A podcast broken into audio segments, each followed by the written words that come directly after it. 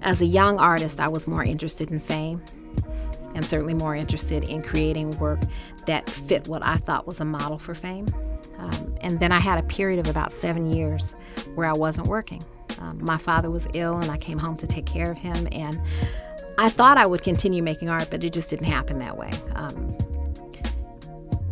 his illness was just kind of all consuming, and I made art and I shifted my creative energy to doing creative things in my home, but I wasn't pursuing a career in art. And after he passed away, I had some decisions to make about what I wanted to do. You know, um, I needed money.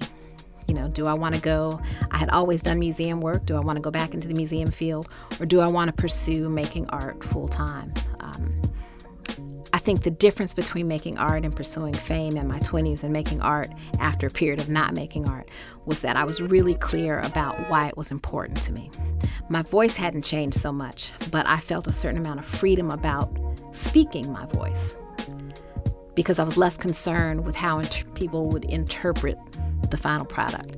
So now I make the art that I want to make, and I talk about the issues that I want to talk about, and I'm less concerned with where it gets picked up and who approves of it and whether or not I'll be shown in whatever gallery.